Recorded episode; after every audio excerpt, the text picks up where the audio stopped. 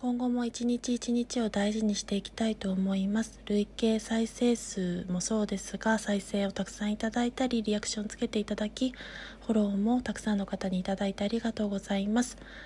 今後もゆったりマイペースに一日一日を大事に大事に丁寧にしながら配信していきたいと思いますので不定期ライブ配信ですがその縁やタイミングが勝ち合えばお越しくださると嬉しいです。し覗いていただければ嬉しいです。